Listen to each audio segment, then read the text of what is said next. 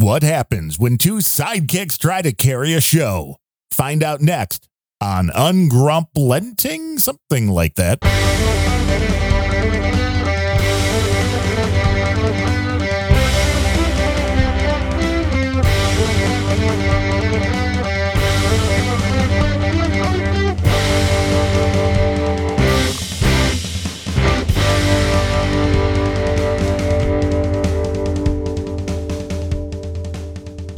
And this is Gene the Few. Welcome to Unrelenting. And Darren, unfortunately, I think he died or something. I'm not sure exactly what happened, but that's all right. We've got another co-host. Um, Bemrose, how are you? Uh, from America's Left Coast, this is Ryan. Pe- oh, you said that. Yeah. Uh, well, I kind of feel like we've been doing a show for a long time. I don't know. It just yeah. feels I, that way. well, like we we kind of do the same show through an intermediary. we do. with- we do. Yeah. with- and although some people seem to think that he carries all the weight, I, I would disagree. I think, frankly, it's the Well- people that uh, are his co-hosts that carry the weight, and he just Well, happens to be on all these shows. He's not even that interested, as evidenced by the fact that the show that he gets that makes you know five times as much donations as all his Mhm. other ones combined is the one he's doing right now at this very Yeah. moment. The rock and roll. Because he has time to do that show, just not either of our shows. That's Oh, yeah, yeah. what it comes down to. Oh, when, so when when I said, "Hey, I you know I'm going to go record a show with Gene," uh, Uh-huh. he went ahead and and spilled the beans on on the stream on his R and R show, which he's doing right now. Oh, did he and now? says, "Yeah," he said. Uh, so Ryan Bemrose and Gene are are going to be recording right now, and and I bet Uh-huh. that the thing they're going to talk about, and I'm by the way, I'm making this true now. Uh, Uh-huh. I bet the thing they're going to talk about is why my show with Larry gets more than my show with Darren and my show with Gene. I'm like, well, Uh-huh. one of the reasons is you do a show with Larry. You Yeah. keep begging He off the ones He- for he- us. That's exactly right. Yeah. Like this week was the lamest excuse ever. He's like, oh, my studio's flooded. Uh-huh. So podcast underwater. Kind of. Yeah. Exactly. Well, Where's and he gave me a similar excuse. He he said, "Yeah, my my studio is flooded, and I spend all this time like vacuuming water and carrying buckets, and now I my back just kills me, and I Eh. I can't stand straight up. I have to be on- vertical." On Friday? Yeah. Yeah. Because he did his show on Thursday. Man, I don't I know, know. about this guy. I know. No, that's it's it's like some people have selective memory. He has like selective reasons not to do a podcast. that's what it comes down to. Well, that's fine. That's fine. We're way That's more right. interesting anyway. Larry We has are. a better I- we- voice, but we're more interesting. Well, Larry has a subaudible voice, so I'm not sure who's listening to that show because all I hear is. Oh, I have custom EQ settings I use for Planet Rage. Oh, you do. See, I never, I never did a custom. E- So, will you just boost all the? Yeah. You, you do you have to transpose Everything- the pitch? Everything Honestly. below human hearing, I just boost way up, and then Okay. uh, Okay. and and you you run it like with an old school uh, 2.0x thing that does right. Well, that it doesn't do a pitch. pitch shift, so Yeah. you have to let it ramp. That makes more sense now. Yeah. So I guess you could actually hear what they're understand what they're saying then. And then you get Larry, who you know normally talks really slow, and instead he starts talking, sounding like you and I, and just Right, which is like normal speed. People think we accelerate the podcast speeds, but no, this is how No. we actually talk. This.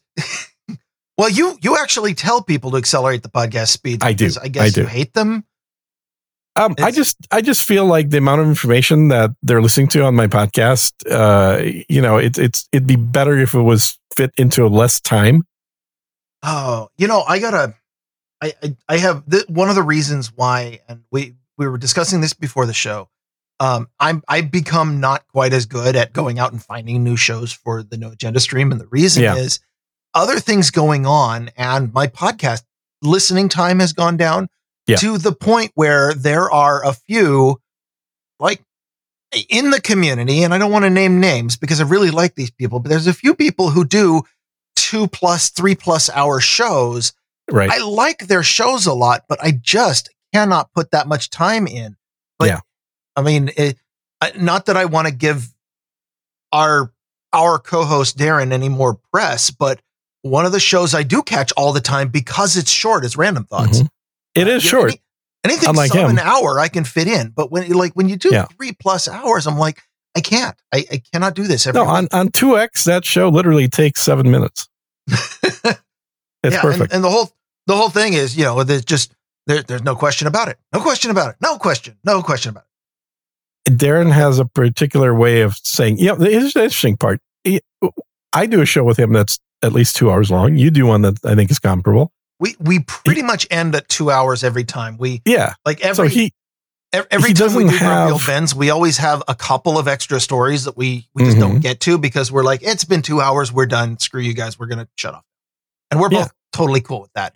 but yet by himself, he can't come up more, more than 20 minutes worth of conversation to have. Well, I don't know about your show, but on Grumpy Old Bens, I don't let him talk for more than 20 minutes out of the two hours anyway. That's probably, that's probably about right.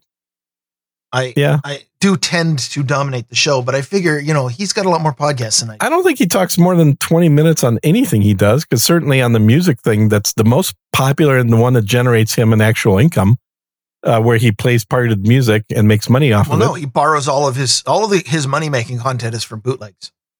it. Well, exactly. So that's literally, he's playing stolen material uh, to make money from. I mean, I don't, you I know, I'm, I'm shocked he stolen. isn't in prison at this point. I wasn't going to say stolen, especially since on the last Grumpy Old Bens, which, uh, by the way, was in June. Uh, I, I did in fact point out that uh, you know there is a lot of places where content is being made unavailable, and Mhm. I am of the opinion that when a a content owner decides to make something unavailable at any price anywhere, then it becomes a moral imperative to pirate it.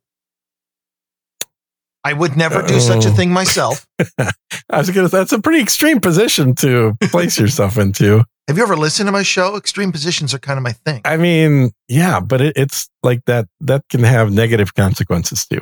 oh, Um, like for example, when I banned uh, CSB, um, so that he couldn't read my tweets, there, there's a reason that I banned and didn't just mute. yeah, uh, block. Is- block is the word. Yeah, Yeah, um, because I so vindictive. there are so there are people there that that just become not worthy of hearing me. and and I'm the one taking extreme positions. Well, you're you're a total extremist. No, like- I'm I'm like yeah. a middle of the roader You're- guy. you're- yeah, you're all a public website, and so everybody in the world can read it except fuck you. Yeah, I've been Like- the one is championing. in. I, I'm the one championing there to be a band tag in the podcasting 2.0, where you can explicitly provide IP zones that you would like to exclude from distribution. That should be an official standard. Yeah, well, I'm I'm more of the opinion that the public domain should not be partitioned out into individual fiefdoms. Turns out that Silicon Valley doesn't agree with me, which is why Oh, everything public. is a walled garden now. Yeah, I think everything is a walled garden. I think that's been m- moving in that direction for a long time. As my my latest extreme frustration has been uh, with open source projects that decide to put all of their communication, including things like changelog and documentation, on Discord. oh yeah, yeah, That I, which is not an open garden. no, it's it's pretty much as closed and cut off as you possibly I- like. uh, Okay, so here's what Discord was made for, and still does a pretty good job. Is you have a little tiny gaming group, your guild, whatever Mhm. it is. In fact, Yep. In fact, their their servers, which are horribly named because they just abuse the word server and make every IT guy's teeth itch when you talk Mhm. about a Discord server, which is nothing more than a, a row in a database that collects a bunch of channels, Mhm. but whatever. Their servers were originally called guilds, and Right. when they realized that they were going to be getting people who weren't gamers, Yeah. they decided to change out the term. It- it's a terrible term to use, Yeah. but the the use don't know, I kind of prefer clan over guild. Clan works too. The use case Yeah. that works really well is a, a small group of people, you know, very, you know, tight community who wants to have a chat Mhm. together. Like, you know, even what you and I are doing. Uh, uh, Yeah. I, I have recorded podcasts on Discord because the audio Yeah. quality really isn't bad. And, uh, you know, the It's latency is really low. I, The I'll audio tell you quality one. is acceptable and the latency is low, which is my most important. Yeah, and I'm on Discord like every day for eight hours a day. So I, Oh, I'm, I'm sorry. it's funny. The um, For, for what? You're not gaming that much, are you? Oh, uh, you, I- actually, you might. uh, I actually am. you are. Okay. Uh huh. No, I, I'm game a lot, dude. But Okay. it's um, Some of us have to work for a living. Some of I us even I try know. to podcast for a living. yeah, that that's not working. That's a, that's a, the opposite of working, actually. uh, unless unless you're like playing stolen music um, and getting paid for it, in that in which case I guess it's work. But uh, No, I, I totally share your opinion on Discord. I don't like that they're taking political stances and they have a, in the past, they've actually banned people for stand Oh, for literally poli- politics they don't like. Oh, that's that's yes, yet another issue. I mean, the the first ones that I come across are uh, the fact that it's a walled garden, the fact that if it, it so Discord is first of all absolutely they're you know a walled garden to an extreme to the point where they are uh they will kick you out and ban your account if they catch you modifying the client. No, they're like Mhm. the app that we provide and nothing else. Well, that app is crap. Uh, It Mhm. is utter shit for accessibility. Uh, it's terrible for people with vision problems. It's terrible for the colorblind. It. Uh, Oh, anyway, who cares about the colorblind? I, I have an opinion, but that's normal for me. So Uh, they're, yeah, they're, uh, uh, I, I also dislike their app because it crashes games, which is Yes. not something you want an app to do that's No, made no, for gamers. uh, it. I, I don't even like the fact that it scans my process list. I, you know, it, if Right. if Windows 8 had an easy way to sandbox an app and just run it in its own virtual machine without compromising Mhm. all of my performance, I would be running Discord in that and saying, "Yeah, go ahead and scan this empty VM with nothing in it." So you know what I do? I run my Computer? Discord on my Mac, Yeah, I was going to say it. and and and then I run the game on the PC. Yeah. because the people I'm talking to don't care. no, no, they they shouldn't. It's supposed No, like I want it for voice chat and the occasional text, uh, like Mhm. IRC, and that's what it's good at. But what it's Yeah. not good at is, you know, it's absolutely terrible for documentation because every Mm-hmm. The only textual place you can put anything in is a, a, a- an infinite scroll ephemeral IRC room. Yeah.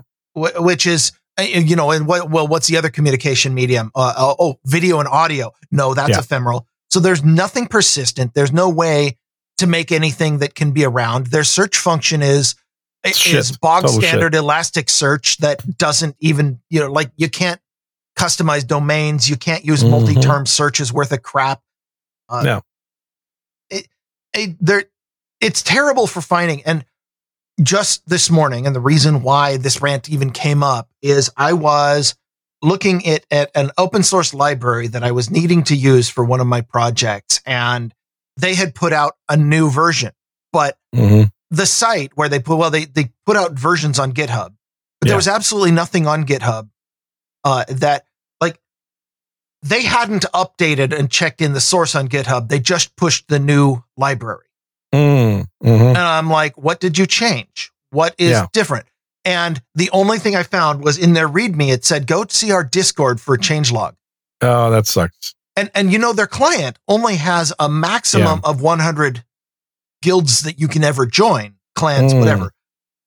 So I'm sitting here thinking, okay, so if I want to know what the hell you changed, tell me which of the other 800 open source project or you know 99 open source Mhm. projects that I've had to join to read their change logs. Which ones should I dump in order to read your freaking change log? No, it's it's bullshit. And I've run across the same thing where there are uh, companies that literally will distribute their um like they don't even they they may use a, a GitHub, but nothing's documented, and then the links to what you're actually looking for are all through Discord. Yeah, It's like this is stupid. You add nothing to the experience. You can put all of that into GitHub so that it's human readable. And you know, you can still use Discord if you really want to, but don't make me go to your Discord just to be able to pull the data out.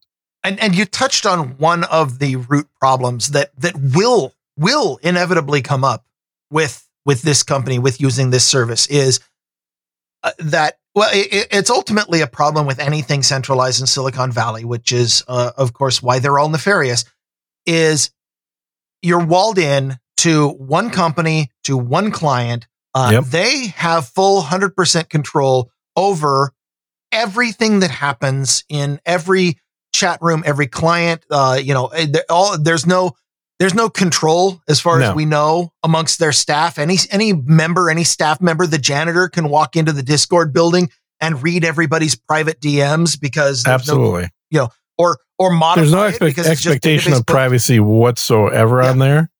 And while I, I'm a slightly bigger fan of Slack, over Discord for corporate stuff. Oh, Slack has thing, plenty though. of their own problems. It's it's ultimately the problem is centralization. Centralization Yeah. brings with it all kinds of problems, and the one that we've seen in the last three years, and I can't believe people are not starting to figure out this stuff out because it happens over and over, is canceling. Is uh, uh, you know if I I personally have had a Discord account since before they were asking for phone numbers, which is why Discord Right. doesn't have my phone number.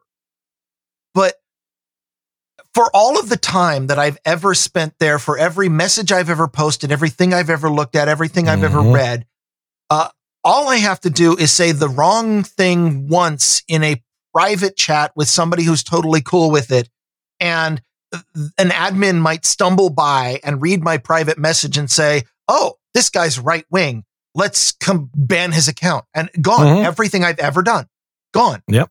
That is true of any centralized service. That had it can happen on Twitter, it can happen on Facebook. It- like there's no there's no judicial process. There's certainly no due process. There's No. no, i- it's it's really just anybody No, who but, happens I mean, to, to be there. fair, to be fair, No, it's not not like this is any different than what I was doing in the 80s running my own bulletin board. But if I, didn't wasn't- like somebody, they get kicked and, and and then I go to another told. bulletin board with the same uh, on the same open source PHPBB software or whatever you were using. yeah, yeah, yeah. The software might be the same, but the contents of the downloads was, believe me, very different. And and I could convince my if if the admin was a total douche, I could convince my whole community, hey, let's go to Mhm. this other place that has exactly the same features. Yeah, Yeah, it's i i the the key being that there was not a central like the play. In fact, the Yeah. reason we were on bulletin boards was because we didn't like CompuServe. Yeah. Uh, we didn't like Genie. I mean, the difference is that you were not the only admin of every bulletin board ever. Exactly. Yeah. So you Yep. you couldn't just with one database poke say, "I'm sorry, you're never allowed on a bulletin board again." Wouldn't that be cool though? Man, Well, I- I- mean, you would if you had that power, you'd use it on CSB. Well, I would have. Yeah, absolutely. It's like you're blocked off of everything for a year. Um, you know, but but uh, after a year, I restored everything back. Unlike what I can say about what I'm still perma banned on IRC, which Yeah, you is you know now been like a decade, I think. at, at, at least it's been since longer than IRC has been available to hear you tell it.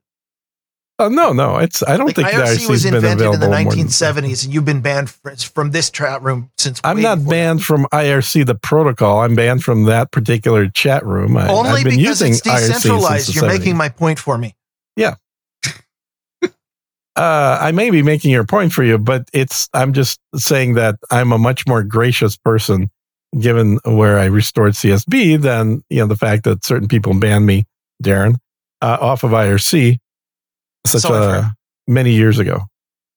And my understanding is he doesn't even remember what the command is to unban. So there, there you go. probably I'm just true. perma banned. He, he, uh, he might not know this, and, and hopefully he'll never listen to this show, so he won't. Find No, out, he wouldn't. but, uh, I don't think he has permission anymore. Like I, Oh, good. I take away his his op line every once in a Uh-huh. while because Yep. he, you know because he uses it, and we can't have that. So Yeah. Yeah, it's it's weird. You know, I was one of the original uh admins on that IRC before any of you all were listening to No Agenda uh, So- back in the day. I, I don't believe that's true That's totally true. uh, because Um, because zero net uh, IRC zero, did not- literally. yep. did, did he not me exist up on that. before I was listening to No Agenda. Well, you you may have been listening to No Agenda, but I wasn't uh, in the you- troll room. You weren't you yeah well you weren't in, just in the troll room but no um you know i was uh i was involved with um void zero back when he was still working Ooh, for the company that was providing the hosting for no agenda. Yeah. um and the well because i was also doing a podcast with those guys. And um uh so back then uh before well I, I know i guess he technically he would have already had it up and running because i couldn't have been an admin before it existed but um but he gave me uh admin rights on there like way way back when this would have been timeline wise i want to say it would have been 2010, maybe Okay. nine, right around there. I so was, about 13 years ago. Yeah, I was listening to the show back then, but I didn't join the Mhm. community until about 15. Yeah. And um, I, I, honestly, you know, you know that whole story, right? That whole backstory. So it was basically Alex and Gitmo Slave and Void Zero. Mr. Oil. Yeah, Alex is Mr. Oil. Yeah. Okay. Um, they I've were. definitely heard Void Zero's side of the story.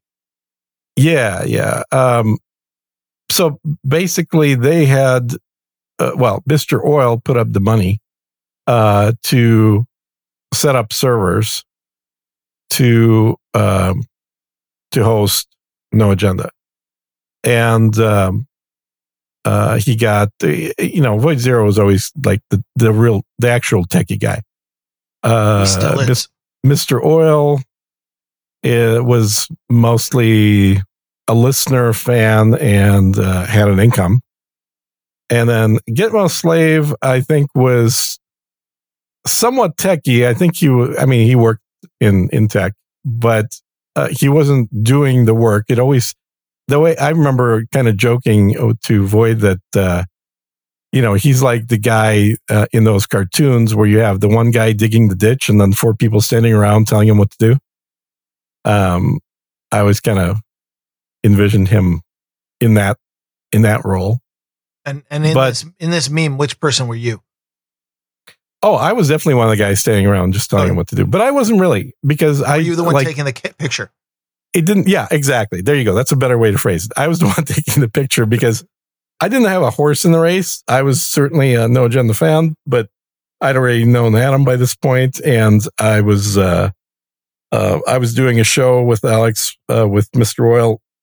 The the post it was it was essentially the post no agenda show. This was the after show, so it was on immediately on after no agenda wrapped up on the live stream, and um, uh, you know initially no agenda was hosted by Adam's old company, Yes, uh, and eventually when I'm pretty sure that was about when I came on. because I Okay. remember yeah I, I, I was listening to the even then the RSS feed. uh, So when I started listening to the show, the RSS Mm-hmm. feed was already maxed out at whatever software they were generating could only list 100 episodes, Mhm. and the current episode was 133. okay So I went back and listened to episode 33. That was the first one I ever listened to. yeah yeah yeah and then went to catch up. Yep. And and then I was just about caught up and the feed switched out. hmm But then you could get access to the first few, right? The No. first 33 episodes. No, I've never I've never read listened to the first 30 episodes. Really? You I can- am- I know that there are archives. I, I You could I download know- them. I, this is a, a terrible admission to make, but uh, I I know that I am judging by the number of people who are like listeners since show one. I am Mhm. in fact the only no agenda producer who has not been listening since show one. Oh, that's funny. Everybody else that eh, every single person who comes on says, "Oh, I've been listening. I've been listening Yeah. since show one. Listening since show one. You know, show one was There were a lot of people that most- say they started when Joe Rogan. had As far as I can time. tell, show one was by far the most listened to episode of the entire series. To everybody, listeners Uh-huh. since show one. I, I, I, I get the funny point you're making, but I, I think most people these days would say that they started listening when he was on Rogan. I did start listening to episode one because uh, for a long time prior to that, uh, I was a listener of Adam on the Daily Source Code.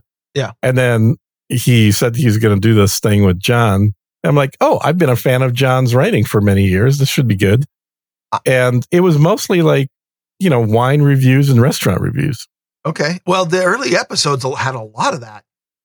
Mm-hmm. I, it was like restaurants I'll never go to, but yeah, they're they're fancy restaurants usually. But again, this is back in a time where, you know, Adam was, was, you know, put it in quotes, but he was basically Yeah. running a company. I don't think he really liked the business side of running a company. He just liked the travel that he got with it and the, you know, the the good aspects of running a company, not all the tough decision making Yeah. that's involved. not not the day to day work. Ugh, nobody wants that. Yeah, yeah, and um, You know, you know, he's definitely been more interested in tinkering, which I think is also where his talent lies, you know, it's funny. which is what he's had- doing with podcasting oh. 2.0. I had never heard of Adam Curry before No Agenda. Mm, mhm. Uh, yeah, I grew up in a, a rural part of Washington State where So you never had MTV. we never had cable. Cable TV was was a fancy thing that only people in the city got when I was a kid. Mhm. And no, what we had was the big ass 14 foot boom antenna on the roof, which every Mhm. time there was a windstorm, the wind would start pointing it the wrong direction. And my dad would be like, Brian, get up on the roof and repoint the antenna. And then he'd like Mhm. yell out there telling me when the picture was good. Mhm. So I never saw like MTV was not an experience that I ever had when I was a kid. Uh, obviously, never heard of Daily Source Code, but uh, one of my coworkers had turned me on to podcasts and told me about this show called This Week in Tech. Yep. and Leo Laporte. that that you know that was where I got into podcasting because Twig back Mhm. in the day was actually pretty compelling and it had pretty much everyone worth listening to in the tech space. So I liked it. I Yeah, I, Was- I liked I liked the early days. this wasn't my first introduction to John C. Dvorak on Twit, but it was the first thing I, Yeah. he ever did that I liked because I hated his writing. really? Yeah, part of it Oh, part of really? it was was I was working on Windows and he Yeah. was always just absolutely destroying Windows in writing. See, I Um, would say that's hilarious because what I remember him from was the 80s where he had the back page of Mac User or Mac World, one of those two. And it was a contrarian article. So every week or every month when that magazine came out, I would read his article first um, because I would, he's the kind of guy you'd love to hate because every article talked about something new that just came out for the Mac and how bad it is. It was always a very negative on the Mac, uh, pro Microsoft, anti Mac kind of article that happened to be on the back page, you know, the page before the cover Yeah. essentially of a Macintosh magazine.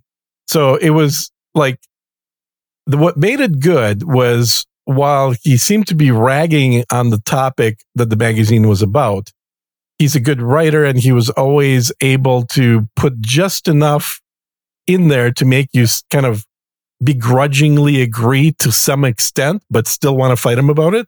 He he is a good writer, and I have to agree with that now. But let me tell Yeah. you, when when I put my blood, sweat, and tears into a product, and then he just comes out and mercilessly rips on it.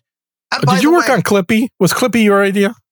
Clippy? Was not no Clippy was before my time. Yeah. Uh, Wait, the first- really? How old are you? I thought you were older. Well, I'm not over hundred like you are. Well, clearly. I mean, geez, Clippy was like, I was already middle aged when Clippy came out. Uh, wait, when did Clippy come out? Clippy came out in in uh, '98. Because Win- uh, Windows XP shipped before I was there. The Mm, first project okay. I ever, the first Windows product I worked on was XP SP2, which was like 2002. Oh, okay. Yep, so respect to yep. And then, uh, you know, the the one I really remember was uh, Windows Vista, uh, with Mhm. Longhorn for a while, and you know uh, that was pretty much start to end a total software clusterfuck. Yep. And we, you know, we tried working on Longhorn. We worked on Longhorn for five years until finally they said, "Okay, the code base is a mess," and it was because I remember there would we would have uh like three or four weeks go by where we never got a build from the main branch that would boot. hmm hmm Just uh, it, it, so they ended up. But the whole thing runs on DOS. What do you expect? Well, no, Longhorn was actually it was really ambitious. It was going to be uh, it was a whole new operating system. It was the first one with 64 bit. It was uh, the first one that was completely They got Uh, rid of the DOS code base. the the DOS code base died with Windows ME. and good riddance. Yeah. XP was built on uh, Windows 2000, which was built on the NT branch. Mhm. Uh, so not strictly DOS. It was a, a true Mhm. 32 bit operating system that was independent of the, like, finally got rid of the 640K memory barrier. So the Windows 98, uh, that was still running on DOS, though, right? Yeah. Yep. Uh, 95, 98, and ME were all Mhm. the the Windows 3.0 DOS based. Yeah, I remember all those launches. I mean, Um, 95 hid it really well, and 98 actually got rid of it. So the only place he ever saw it was in the bootloader. yeah. But yeah, it was. Yeah, And- I was uh, NT uh, certified back in the day. So I got, I was a Microsoft engineer with uh, NT SQL and uh, I never got any of those certifications. Something about being an engineer at Microsoft made it seem unnecessary. But- yeah, it's it, what was uh, it was really cool though because I was a Mac guy all the whole time, and my first I'm So I was working for a company that was a uh, tech company or you know tech service consulting company, whatever you want to call it.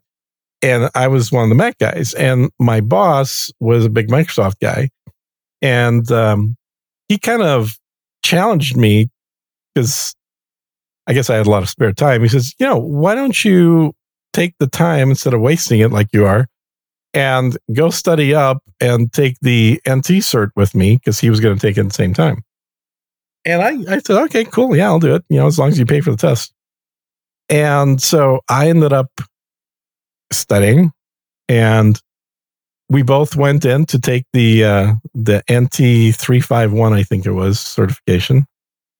And I passed and he failed and uh, you know he works with this stuff every day. I I didn't even have a PC. I just memorized the book, and It's so that hard. uh, well, it wasn't that easy though because uh, they just introduced adaptive testing. That was the first one that did, did adaptive testing with. But oh my god, you can imagine the amount of shit that he got from everybody else for failing the test that I passed. Did did you a rub Mac it in guy. over and over again? Are you kidding me? I rubbed it in as much as I could rub it until Okay, there's nothing more to rub. Uh, It's good to be vindictive. So you Oh know, yeah, especially to your boss. Yeah, like no, your it's- own it's- personal it's awesome. CSB. But Did you- then Did you block I, him afterward? yes, I blocked exactly. I blocked my boss. Yeah. Um, but then after passing that, he's like, "Well, shit. Well, you know, you- it's so damn easy for you. Why don't you take the, the other five tests and, and get your engineer cert?" Uh, So I did that. I took one a month uh, for six months, and then I, I got my Microsoft engineer cert. I did buy a PC in the interim, though, so I didn't like purely theoretically pass them. I uh, once I, I I did that first NT one, then I actually was curious enough to install my own NT after that, um, and uh, start tinkering with it, and really kind of for about a decade switched from Mac to PC as my main operating system. Uh, and it wasn't until 2000 and it was more than a decade actually. It was about 2005 that I switched back to Mac. well, Mac actually got pretty good right around then for a little while until it, know, when when uh it wasn't that the era of like jobs came back and they came Yeah, up with it's OS exactly and- Yeah, That's exactly Like, it. the OS X took a huge leap ahead. I and and again, I was I was at Yeah. the competition back then, and we're sitting here watching these OS X versions. That's because it was with- based on Next OS. Yeah. And it was we're Unix sitting here based. going like when we're working on Longhorn, which we can't even Mhm. fucking boot because uh, the check-in process was such a cluster Mhm. that we, or, you know, it- um, the when they when they you know you know that Longhorn is actually one of the Windows operating systems that they they never shipped. They just scrapped the whole code base. really? And uh, what happened was after five years of working on Longhorn, which was supposed to be the next thing after Win Mhm. or after XP, they scrapped the code base entirely, went back to uh, Server 2003, which was based on Mhm. XP SP3, and started from that code base and said, okay, we have 18 months from now. What uh, let's put some consumer features in and ship it because it doesn't matter if we get new features now or not. We have to ship a new Mhm. OS. People are Something. not buying XP anymore. Yeah. Been out forever. And so we we just had to ship something. So they took Server 2003, they stapled a bunch, you know, and, and every team in Windows got to choose what features they wanted. So of course, Mhm. half of them tried to shovel all their Longhorn features back into it, but uh, the at least management was cutting. So we ended up shipping Windows Vista, which was really fa- like Windows Vista start to finish was about 14 months total Mhm. of development. And that's why it felt unfinished. It didn't, it was six years after XP, but we didn't Yeah. work on Vista the whole time. That was why Vista felt Yeah, felt so yeah. unfinished. So to go all the way back to my Dvorak story, my first real introduction to Dvorak's articles, like that I really, his name stuck in my mind was Mhm. when we had this death march of 14 months of, you know, 12 to 14 hour days over and over again. You know, the, the company was ordering pizza every night for to bring in because we weren't going home until 10 p.m. Like a, a genuine Silicon Valley style death march. We finally get the first beta out, and Dvorak comes out with this article that just tears it up one side and down the other, and how it's terrible, and how this is the end for Microsoft, and and Windows XP was the last operating system you will ever use called Windows because this Vista thing is so terrible. I'm like, Mhm. who the fuck is this guy? Well, you got to remember, this is also the guy that said the mouse is nifty, but it'll never catch on. Yeah, yeah. and I learned more about him. really loved OS2. And then I saw him on Twit and I'm like, okay, I actually really like him, but it was just such a bad introduction to his stuff. It wasn't even yeah, bad because because the article that he wrote that tore it, Yeah. he was right. He was right Yeah. about everything. yeah, yeah, yeah. And that's this is what I'm talking about. Is like he had a knack of writing things and critiquing them in a manner where he's clearly speaking at the wrong audience, meaning people that are on the opposite side of the argument.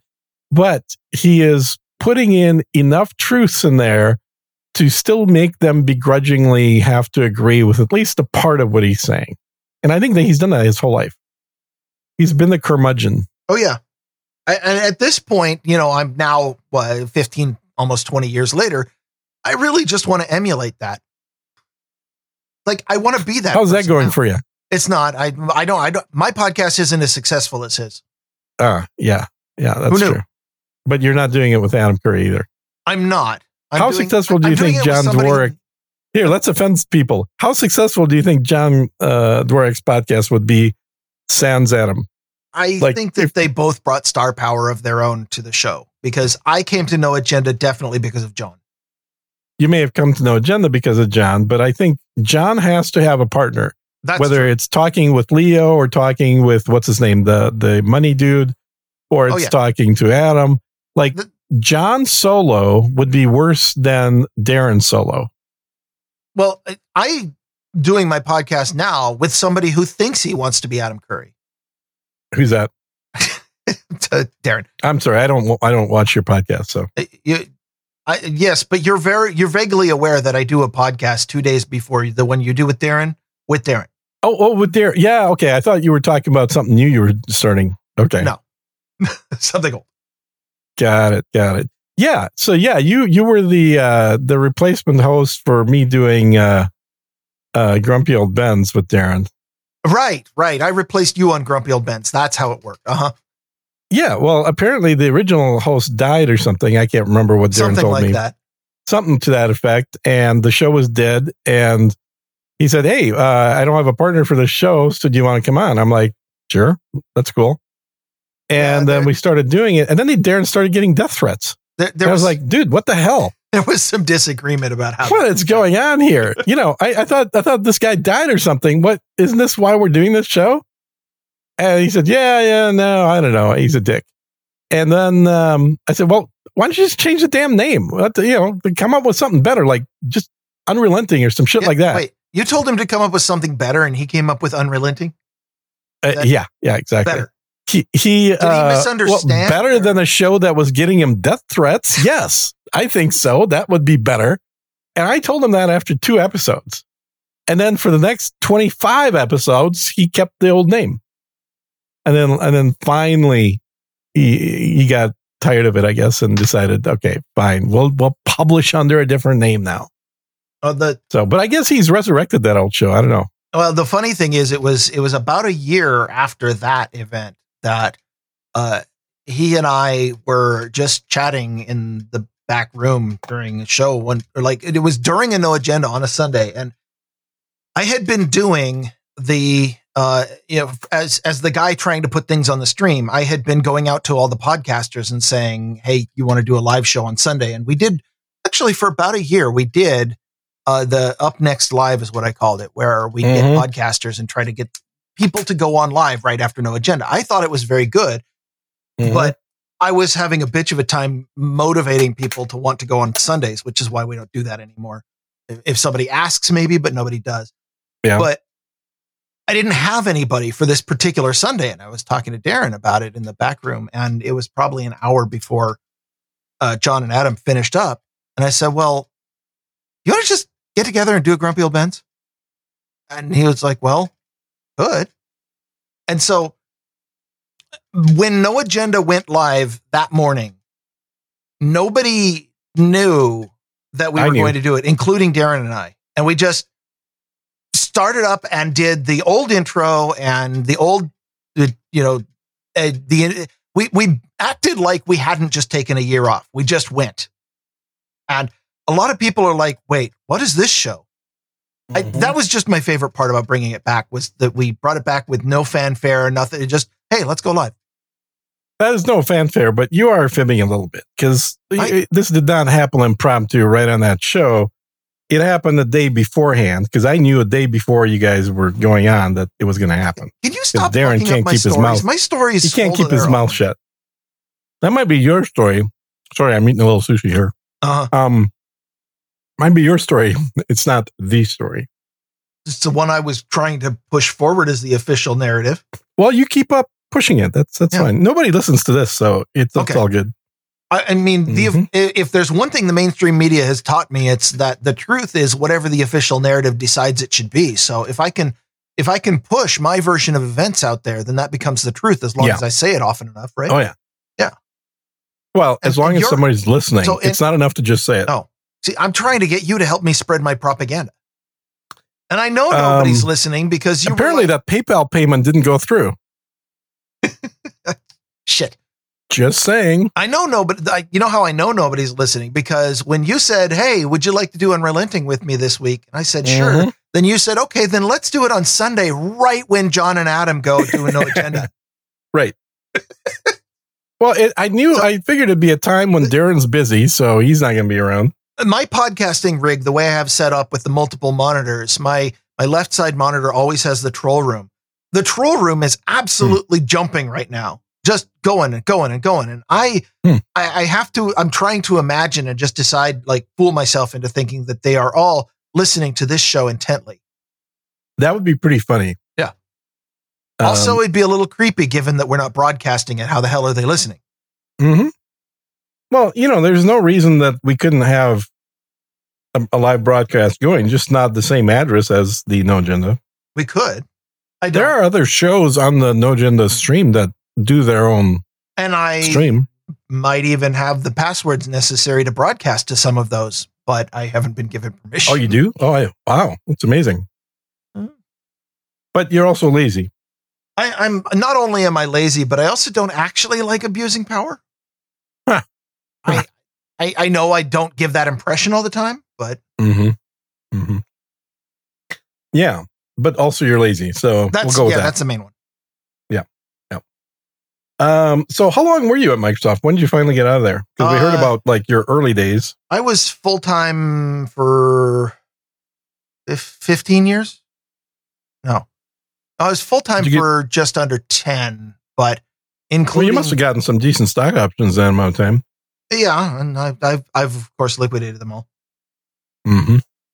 you know they uh, i left in 14 Okay. uh, almost 10 years ago and uh, one of the main reasons that i left was they uh, completely after windows 8 they completely restructured everything for uh, the product that ultimately became known as windows 10 uh, one Mhm. of the first things that they did was uh, they got rid of three quarters of their testers and said, Mm. "Oh, devs are now responsible for frontline testing," which I knew That's would a be. horrible decision. I, I, and I knew it would be, and I, you know, got to yell and scream a bunch, and they said, Mhm. "Nope, sorry." Uh, you know, eh, there's obviously some cost cutting stuff going on, but Hmm. uh, if if you recall, if you used Windows 10, Windows 10 was the first operating system, and this was really obvious early on, where uh, if you were a user of Windows 10 out in the wild, congratulations, you were their beta testers Mhm. because they didn't have any dedicated testers anymore. Tell you what, Now- rock solid now. Unlike Windows 11. The- Those of us who were still there and had been in test were now charged with telemetry and data gathering. And uh, in Microsoft, Mhm. they had they had this idea that we were going to convert into a big data company, and Windows 10 was going to use uh, telemetry, aka collecting every piece of information you could possibly want or get Yeah. out of the operating system about every user, put them into huge databases, and then number crunch in order to Mhm. figure out, you know, oh, there's a bug here. So They were going to out Google Google. yeah, that was that was in fact what they were trying to do because they had just spent the last decade trying to out Apple Apple and it didn't work. That's a good way of phrasing it. Yeah. So was Ballmer still in, in place when you were there? Uh, this was Windows 10. This was basically the first thing that Nadella did. Okay. I worked under Nadella for seven months. Hmm. Uh, you know, not that I thought Ballmer was all that spectacular in Yeah. how he ran things, but uh, the company did all right. Uh, Mhm. I don't know. Nadella was was definitely the one who came in. He was data focused. He was number crunching. He was also the one who the first Yeah. thing that he did when he came in was institute huge rounds of layoffs. Microsoft had not had widespread layoffs until then. Mm. So, yeah, um, they Yeah. decided to uh, ditch two thirds of the testers, and the last third, the rest of us got dumped into, hey, you're now data scientists. Uh, when we had the only thing we were really good at up until then was uh, making, you know, using the product, writing. You know, my specialty was writing automation that would exercise the product and find bugs in it. And suddenly, you're doing scripts for the testing? Yeah, I mean, it wasn't all scripts. I mean, I I wrote uh, emulators. I wrote. Uh, I, I don't mean scripts as in scripting language. I mean Oh, yeah. scripts as in the process of automated yes, testing. and I did a lot of that. Uh, the big thing that I went did was I wrote a lot of frameworks and things for Mhm. uh, you know harnesses that sort of thing. But Mhm. suddenly, the developers, the devs, the people who up until then had been responsible for writing features only, and that was the only thing they were supposed to do was write features and fix bugs, and they didn't have to do any more, so they could focus solidly on that. And they came out with Vista and Windows 8. And now they're like, oh, and by the way, you also need to be the ones responsible for testing your product. I knew this Mhm. was going to be a nightmare. So, yeah. Yep, I can see that. Um, I do want to talk a little bit about games and game development. So sure I know good idea? that I know that some of the people on this podcast have small bladders.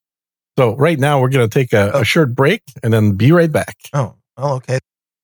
Yeah. Uh, so there we are. Now we're back, and uh, you know Ba- the one of us that what? needed to go use the bathroom clearly did. So we're all good. Wait, back from what? It felt like no time at all passed. It well, it did feel like that. I I don't know about you, but I'm really fast. It takes me about two seconds to empty out my uh, my bladder, so it's it's very fast. Well, the this robe is very absorbent, and you know, actually, I'm no, no, just Oh, ignore. shit, that's even faster. That's great. that's Oh, awesome. So you wanted to talk about something a little bit more modern. Uh, Well, I don't know about more modern, but I did want to chat with you because, uh, you know, unlike Darren, you actually play video games. Uh, about video game and development, and it's not for it's very much longer, it turns out. Wait, what's longer? Uh, not for very much longer. It, it might be. Oh, why is that? Well, It's one of the reasons that I have a rant.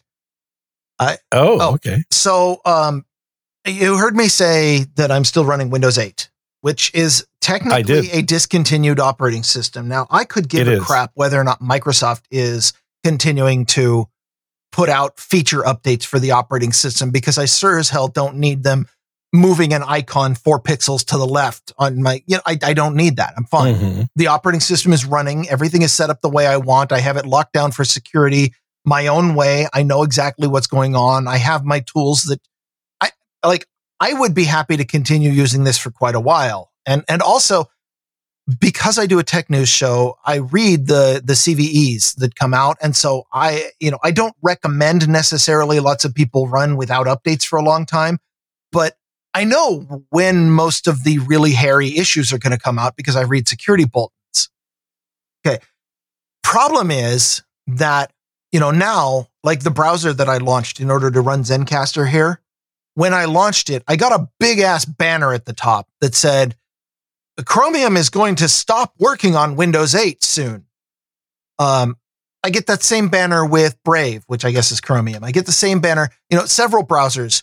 Uh, Firefox now has a similar banner, which is not Chromium, but uh, all of my software now is throwing up huge banners that basically says we're going to, well, it's, We're not going to run on your OS. yeah, it, it, it's back in the day. So what's what? Okay. Do I do I want to know why you haven't upgraded to Win 10?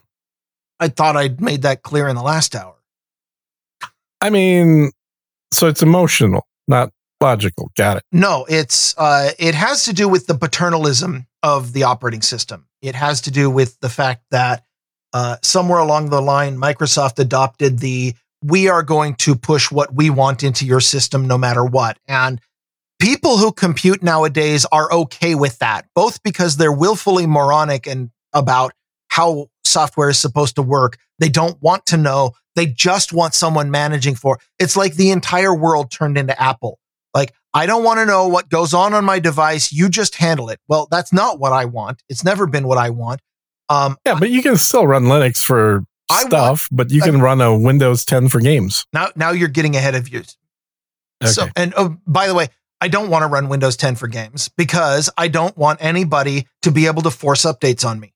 I want to be able to evaluate what I put on my computer. That's that's been my line for a while. And Windows 8 was the last operating system that allowed me to decide when I could update and and whether or not I could, you know, whether or you not can turn off updating on Windows 10. I'm I'm not updating Windows 10. No, but you can turn off updates in Windows 10, is what I said. Well, what what I can do is I can, you know, go into make take effort to break the service. The problem you could do with that as well, but I mean, it has an option for you to just stop updates. uh, in the Pro has Windows an 10. option for you to defer them, but I think they'll turn it back on for you. Yeah, you could But- defer them indefinitely, though. I, I'm I'm unconvinced, but the problem with updates, and again, this is very Microsoft, but it's also pervaded the entire industry, is Mhm. I want security updates. It would be retarded not to take security updates. It would be retarded to say Well, I wasn't going to mention that, but yes. it, it would be retarded to say, no, I would like my computer to remain vulnerable forever. What I don't want is feature updates. I don't want the new Edge. I don't want you to put the fucking Cortana button back on my start menu after I've deleted it the, for the 37th time. I don't want, I- just want secure, like just patch your security holes. But Microsoft and everyone else in the world who does automatic updates don't bother Mhm. making the distinction. They're like, nope, we've got an update and we are so proud of this new thing we made that you're going to take it whether it fucks your stability or not. And, and So that on, is on Apple, you can selectively do updates. uh, on Microsoft uh, Windows 10. You can select which updates you want, but eventually I think it's going to force, unless you have like the enterprise version or something, I think it's going to force all of them on you. Hmm. There's nobody out there still running the, the 2016 build of Windows 10 because you can't. I would hope not. Yeah, I would Well, definitely if, hope if that's I if I really liked that one and I customized it to be exactly what I wanted, and I was able to keep security updates so that I was patched against threats, I don't need their new UI. I don't need their new Chrome based Edge. I don't need Yeah. them to be coming through and giving me updates to software I will never use. I don't need them coming through and, you know, putting the next version of Candy Crush on my system or so. So What do you have you finished the current version then? no, no, actually, I don't. I didn't want that one either. So the reason why I run Windows 10 is because I want it to be my computer. Now, everybody listening to this, which right now is none, but theoretically, if you release it, then all three of the unrelenting users will pick it up. uh, and maybe get this far into it, maybe. Mhm. Um, they are screaming at me, this is why you should be running Linux. And I actually am. As of last week, I'm dual booting this Windows 8, which is still the only one that I've got the audio pipeline working. So that's what's up right now. Uh, yeah. it- So you're you're kind of correct um, in this. In Windows 10 Home, you cannot disable the updates completely. In the Pro version, you can do it through policy management. You can turn off updates, so it'll treat it just as though you're a, a corporate PC that is managed by the corporate update schedule. well, when I evaluated it, this this was not. I mean, you know, quite some time ago. Like but regardless, seven years ago, it doesn't probably, matter now. Uh, at this point, if I switch to Yeah. Windows 10, I would be doing this same thing in two years because Windows 10 is going completely out. Yeah, I'm not leaving Windows 10. I'm staying on it forever. Okay, so you have the same idea that I have, except I had the idea. I got it set up just the way I want it. I don't want anything. I don't like Windows 11. It's You're bullshit. speaking my mind. That's exactly why I'm still running Windows 8. I got it set up exactly the way I want. Yeah, but still, I mean, that's Windows 8. Well- I, I could see if you were doing that with Windows 10. I just don't understand why. you're Okay, well, I was 8. doing the this with Windows 8 nine years ago, and people are like, "Oh, well, you should go to Windows 10." Like, no, not going to. Now, Mhm. now my extra decade, at this of, point, my extra Windows decade of having a stable, usable product. system is just about up. Which is yeah. why. Look, I, I'm sure I'll go to Windows 11 maybe in six, seven years from now. oh, see, I'm not going to. Yeah, I, I, I don't see a problem. I just, I want enough time to pass that everything gets flushed out and all the tools that I want get added, which is about six to seven years after the OS comes out. So, um, another bit of software that, oh, by the way, th- what you're describing is at some point, Windows 8 is not going to be functional. It's not going to be usable for me anymore. Yeah. Not because it stops working. In fact, everything in this system works exactly the way I want it to. But yeah, because software will stop all working. of these assholes out in the software company, like there, there Mhm. has been a change. 20 years ago, when somebody said, I'm not supporting that product, what they mean is use at your own risk because you're not going to be getting any help desk from me. Mhm. Now, when companies like Google come out and say, I'm not supporting that product, what they mean is they are adding code to break your experience if they detect the product they don't like. right, right. And Yep. that is a, it might be a subtle distinction, but it's an asshole move and it's just something everyone does now. And Yeah, there's another software company that I get a big ass banner that says, you know, fuck you, we're going to disable everything soon. Is every time that I launch Steam, I get a big ass banner that says, your digital library is going to be remotely rendered useless in uh, now I think it's 170 days or whatever it is, but it's been counting down. The fucking banner has been showing for what now? For which thing? Steam. Yeah, but for what? Which? What's it going to render useless? What are you talking about? I'm saying they're going to disable the Steam client on Windows 8. Oh, okay, got it, got it. They got are going Yeah, to that's a make problem. it so That that, is- Steam will not launch. Now, I do Yeah. not want the Steam client. I don't fucking shop. No, you just want the software itself. I don't right? want Steam at all. There is nothing about Steam that I want on my system. What I want is for games that I have purchased and paid for and have played for a long time to work. Mhm. But the problem, of course, as you well know, is that Steam has DRM, which means these games will not fucking launch unless Steam is running.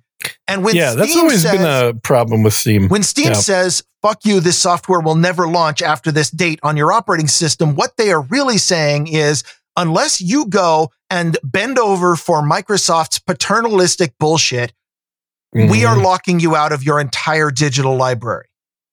Mhm. So I have 170 something days to finish and say goodnight to every game I've ever purchased on Steam. And that's not actually true. Uh, That's not actually yeah, it's true. not actually true. The other operating system that I'm trying, you know, I'm, I'm working now to try to finally get away from Windows 8. You're finally getting a Mac. No, uh, I installed Arch. Uh, what's that- Arch? It's a Linux variant. Oh, okay. And that may be a terrible mistake. And all the people who know more things about which distros I should use might tell me, hey, don't use that. Hmm. Um, but uh, we'll see. Hey, Linux is uh, hit a milestone. Uh, is is It this the year of Linux on the desktop finally? It is. They've finally That's hit three percent. Three percent of desktop is now Linux. It's a miracle. Well, After twenty shit years, Microsoft's pulling, I'm not surprised. uh, I look. I like Linux. I don't see anything wrong with it. I've run it on and off for many, many years. I will say, in my current job capacity and my current hobbying time, I do not run any copies of Linux. Uh, the last one I ran was for Bitcoin related stuff. But I just, you know, I run the PC for games and I run the Mac for all Why? the business shit. I have a Linux machine that I've been running for about two years now, three, uh, Mhm. which is running Debian, and that's Mhm. where my Bitcoin node is. Okay. But- there you go. Uh, yeah. So I, the one good thing that Valve has done, and every again, whenever I bring up this argument, people are like, "Well, Valve has been really good about making sure that games come to Linux," and that's probably true. And there is some subset, I'm Mhm. not sure which ones, of my library that I might still be able to use once I move over to Linux. But there are also a Yeah. bunch of games that I have paid money for. I may paid the purchase price to be able to play these indefinitely. And through no fault of my own, these software companies are conspiring to break my experience. And that is what infuriates me. Yeah, I could see it, but also you're such a tiny minority that they you're right off. Like you're yeah, I, I understand that. companies. And, uh, you know, we had a saying in Windows, which was, uh, you know, if you break a feature for 1% of users, uh, well, Windows at the time when we were working on uh, th- this was Windows 7, Windows had Mhm. about a 2 billion install base, which is a lot of damn Mhm. computers. Well, what's 1% of 2 billion? That's how many people you're fucking over. 200, Do 200,000? you have music playing in the background? no, uh, one of my neighbors is running a grinder. Oh, grinder. Is that That's what it is. through? I was like, I I noticed that it only pops up when you talk, Yeah. so I figured your gate has to be cutting it off the Yeah. rest of the time. When when I So talk, that's a grinder. That's that's hilarious. Yeah. Well, if if anybody else has heard that and now you know what it is. I I definitely uh I'm not as passionate about it as you are, but I I have similar feelings about Steam. I love the convenience of having every single game in one place. I love being able to install games on a new computer very quickly and simply out of my library. I like that Steam Yeah. backs up all the data game uh, the data files uh, and so that almost everything would be forgiven if I Yeah. didn't have to launch Steam just to launch a game. Just to launch a game. Yeah. And I, I agree with that because there's certain games you can actually bypass Steam, but you have to log into the game manually. Um, but for other games, it's literally impossible to bypass Steam. Yes. And it depends on whether or not the game developer integrated the Steam API. Well, and, and yeah, and essentially, like uh, I'll give you an example. A game I've I've come back to recently. Used to play it a lot, and then I stopped for about three years. Now I'm back to it. Is Elite Dangerous, and uh, they have their own launcher. So all Steam does is just launch their launcher. Yeah. Well, I can launch their launcher just as easy as Steam can launch their launcher. Yeah, most But of if I do that, I have to manually log in. Whereas if I do it from Steam, I click play on Steam, and it automatically knows who I am and launches it. most of the games I play, I don't even launch from Steam. Like uh, if I have to have Steam running, the process has to be going in order for the Mhm. game to work. But Mhm. I'll start the thing and then I immediately kill it because I want no interaction with the Steam program at all. Right. Yeah. What I do then is I go, well, again, this is one of those places that I am freaking weird. And God, they're like grinding down the whole house or something. it sounds like it. I will. I run almost everything from a command line. I have at any given time like six console windows open. This is why I'm going to do okay on Linux, by the way. Yeah, But, yeah, exactly. Um, I would be. I also type very fast, and I know my file system really well. So I will type, you know, D games apps, whatever, and I will launch from the command line the executable for the game, which every Right. one of them ultimately has to have an exe, and that's how I launch the game. I don't use Steam. Mhm. Uh, But there's no, you still use it to buy games, though, right? not Or you since- been until not, now. not in the last five or six years once i realized that there you know somewhere along the line i discovered the the ultimate problem with digital libraries anything drm is that they will eventually be shut off It's not they might be. That's true. Early on, I was true. like, oh, if you have they have DRM, they might be shut off. Then I realized somewhere along the line, digital libraries will be shut off. And so I stopped Yeah. buying games. I still will get games from GOG, for example. Um, I will still redeem a code for a free game or something if I find one. Mhm. Uh, but I think the newest purchase that I've made on Steam was maybe Fallout 4, which I think was 2016. Um, yeah, I I definitely still buy them on Steam. I just love the convenience of it.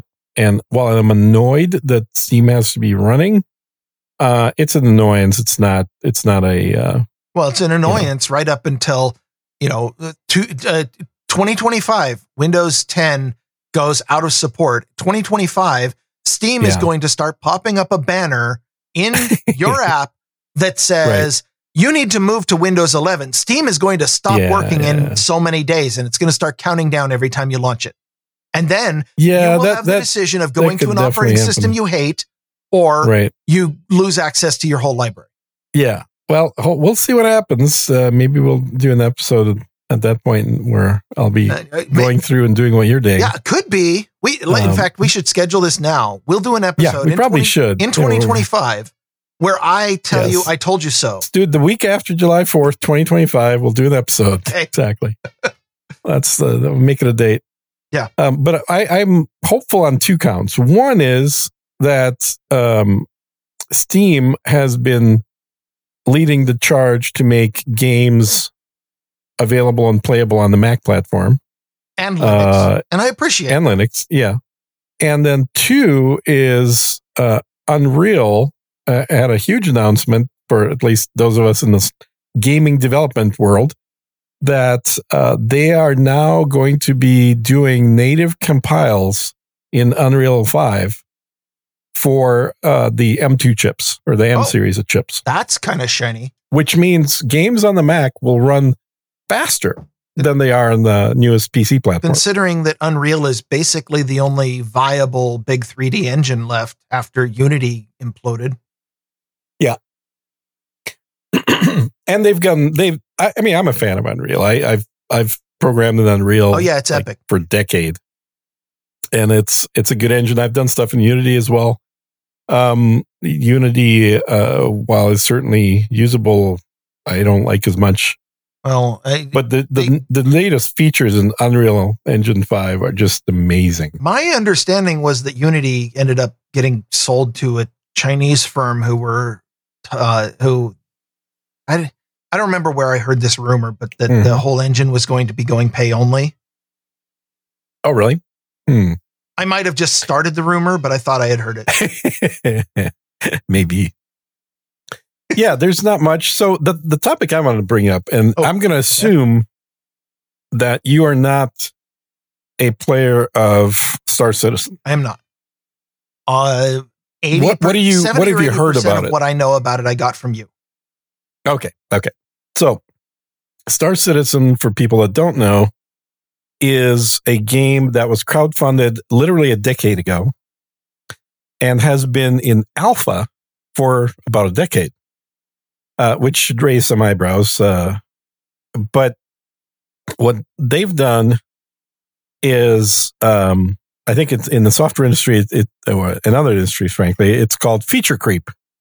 It's when a project is not stabilized, but is allowed to keep adding more and more functionality and features conceptually, where the actual production cannot keep up with the feature set that is being I- added. And as a result, you have a product that is unreleased and unfinished and is likely to remain in that state. I just want to tell you, uh, really, really quick side note. My absolute Mhm. favorite Easter egg in Diablo 2, so this is 20 years ago or so, Mm-hmm. uh, was there was like a one in 100 chance of this enemy spawning, but it was it would show up in a pack of zombies that you were killing, you know, killing left and Mhm. right.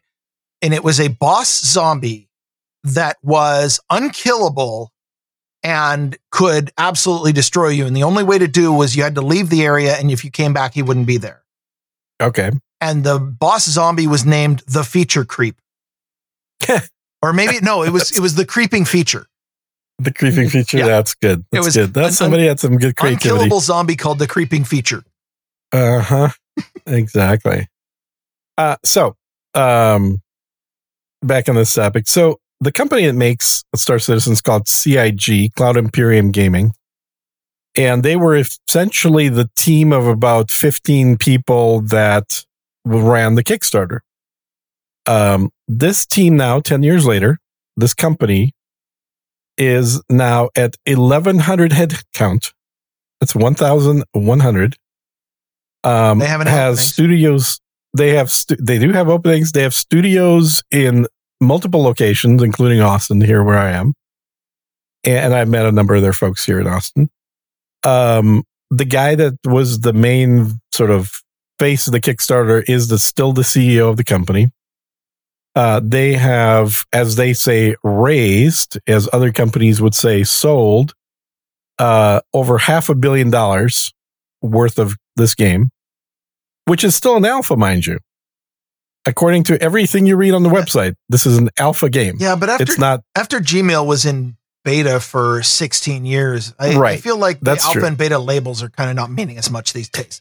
They well. certainly don't mean yes. what they meant back in you know the 90s. back when we were programming. Yeah. Yes, but but they, I think the reason that it's an alpha perpetually is because it allows them to not be sued for things like selling things that don't exist Ah.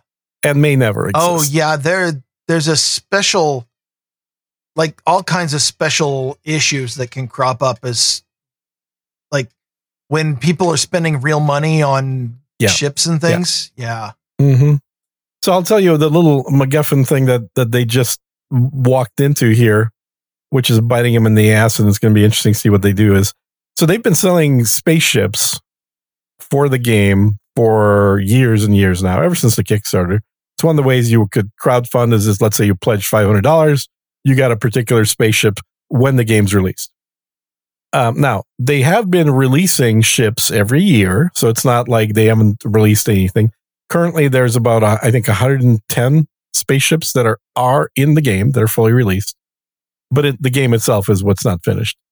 But um, they they just now added uh like clothes like a um, spacesuit basically to their online store so that now you can spend $10 and buy a spacesuit but this is where the problem comes in is that like there's nothing wrong with that. Tons of games sell clothing items, right? Sure. Uh, Uh, Oblivion had horse armor. there you go. Here's where this is a problem. Is in its current version, they have recently, meaning this year, the beginning of the year, they added this thing called persistence. Persistence means that an item in the game is a unique item and it it's not a temporary item.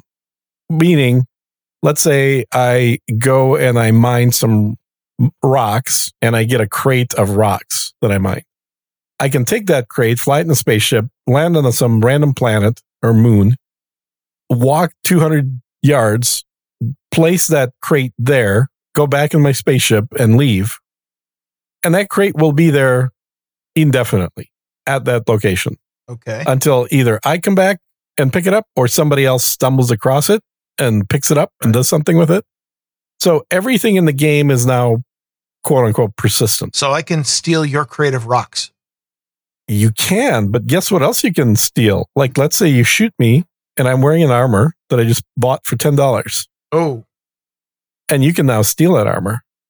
that's that's Now- game design. That's a bold Right? game design decision. If if you can take away things that people paid for.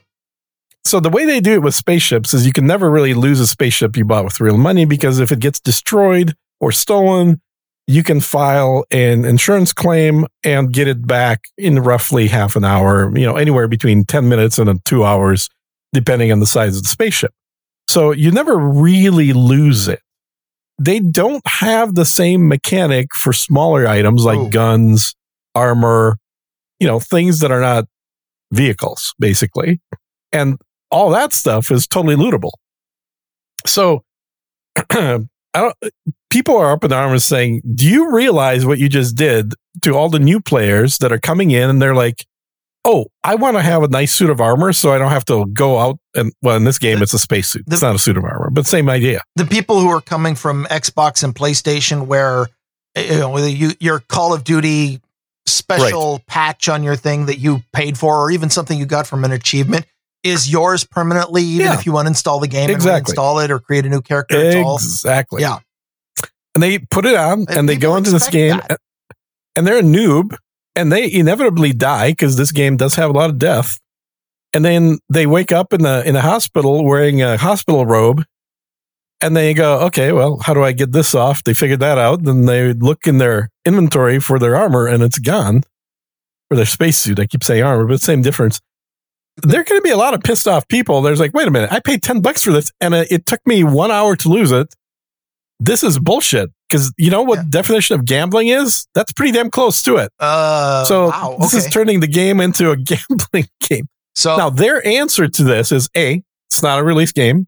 So everything is subject to change. Oh. And you will never lose items you purchase. You will always have them in the released game. Okay. I was going to say, how many years away from that? Calling it an alpha is not going to protect them if they're going up against online gambling yeah. laws. Well, and they did two things here. They they they're sticking with their alpha thing. I think that's purely based on legal. And they've moved the company from the United States to the UK. And a lot of people think it's because, well, he's British. He wants to be closer to his family. Bullshit. The reason they left the United States is because they know legally they're going to be sued into oblivion if they stay here, given their wait, wait, business so, processes. So they're worried about being sued into oblivion by a mm-hmm. government with an op- oppressive legal structure and authoritarian tendencies. So they mm-hmm. leave the U.S. and go where again? to the UK, right? Well, in the UK, there are slightly bigger fish in a small pond because uh, there are programs that that yeah that, that means just they take advantage of that just means in being a pockets. game studio there. It does, it does. Um, so, and also the EU has lots more regulations around gaming than yeah uh, the United States does. Yeah, I've been reporting on uh, I the the kinds of things that the EU passes just are you know a lot of them are on their face support consumers, but yeah, they sound just, good. They sound yeah. good. They have great propaganda uh, attached mm-hmm. to them, and some of them even do help the consumers in some way. And I always look at this. You know, first of all, every single one of them is the kind of thing that is anathema to the idea yeah. of a free culture because they're saying, "Oh, totally." But but even beyond that, you look at this and go, I can see all kinds of unintended consequences, and I don't even see mm-hmm. that much evidence that they're unintended. I'll give you an example of an idea of a EU regulation that I really like, even though it's anti-free, you know, business, which is the new requirement for all phones to have USB-C connectors. Yes. I want my freaking iPhone to have USB-C, and I've been bitching about that ever since it doesn't have one. And you know, the only reason Apple isn't putting USB C on there is because they can sell more cables that cost less than a buck to make, and I paid $29 to buy. I'm not convinced that that's the only reason, but I'm sure. I think it's a huge financial reason I'm for sure them being, doing it. You know, no, I'm what I'm saying is I bet if I, you know, had access to the Cupertino, uh, I could find an engineer who would be able to spell out the exact technical reasons why this the lightning connector is superior and the USB-C doesn't allow them to do some feature that they think would be better for consumers. Yeah, well, he'd be smoking crack because they've had USB-C on their iPads now for several years. Well, and they work it, perfectly it, fine. It would be a lot of spin, but there'd also be the argument. Yeah. I'm just saying that there's probably a technical when, excuse. When they introduced Lightning and USB was at best on 2.0, there were good arguments for it. Uh, today, I think it's been there have been no arguments for several years. It's almost like they're just waiting to liquidate their inventory before making the switch. But I think everybody knows they will eventually. It's just a question of when. And now that we have a, a EU regulation, it would be crazy for them to make two physically different versions of the iPhone, one with USB for for uh, USB C for Europe, and then one for the rest of the world. I mean, they could. I just don't see them doing it. I think they'll take the opportunity to say that you know come up with a whole list of benefits that Apple now has done by putting in USB C. Yeah. In fact, they could maybe even put in Thunderbolt, not just USB C, and talk about how they're the only phone that has Thunderbolt in it and how awesome that is. So I don't know why it would need it, but whatever. in general, whenever somebody proposes that a government step in and make do a regulation to fix some kind of consumer harm that is going on, my initial reaction is always that this is unnecessary and if you just let the free market work it will correct that. Uh, the reason why it can't work with Apple is straight up Apple has a monopoly. Uh, they work Yeah, very hard a free market. to keep a monopoly Absolutely. on the market for these devices. Yeah. It's one of the reasons why I stay out of the market for these devices. Uh, an hour ago, I was bitching very loudly about Discord. Um, Apple is exactly the same thing. It is a space where there is only one possible vendor, only one set of people who are going to tell you what it's Mhm. like. I don't want to play in that space. That's why I don't have an Apple Mhm. device. Uh, Yeah, If- and I I generally agree with that, but I also really like the ecosystem. the yes, but imagine for a moment if uh, the European Parliament were more savvy and uh, at least had heard of the concept of freedom a little bit, or or you know thought that if if they really That- wanted to help the consumer, here's what I would recommend instead: um, break up Apple's monopoly on the ecosystem. Now that might mean forcing them to publish specs. It might mean uh, you know uh, do not allow them to lock in the app ecosystem or the, the store to only their hardware. Uh, it might mean separate the hardware from the operating system so the operating system can plug in different devices. Something that allows competition in the space of handsets. And somebody out there would come up with a USB C version, and you wouldn't have to go all authoritarian and step in and say, Apple, you have to Well, they, change your they design. did that once. So I I don't know if you remember, um, but they did that in the late 80s. So after Jobs was ousted, they started a um, a third party compatible device program. Who started? Apple did. Okay. And so, starting with the late 80s through the early 90s, uh, you could buy a Macintosh that was made by Apple, or you could buy a Macintosh compatible computer. And there were a couple of companies, and I'm, I'm blanking out on their names, but there were two main ones that kind of rose out of that uh, to prominence. That was a fully Apple supported compatible computer. Okay. And here's what happened they were significantly better than the Apple products. Okay. And all the people that were using Apple's, like for video production, audio production, for commercial purposes, graphic design, they all migrated off the Apple platform onto these new devices because these guys would release um, more frequently than Apple does. That's called They would- competition. have, yeah, they It's would have more features Free market. and and they made ultimately better designed And- products. So if you took them apart, the Apple one looked neat. These looked practical. And in a But- free market, that sort of pressure would force Apple to improve their product to make things Exactly. that people want.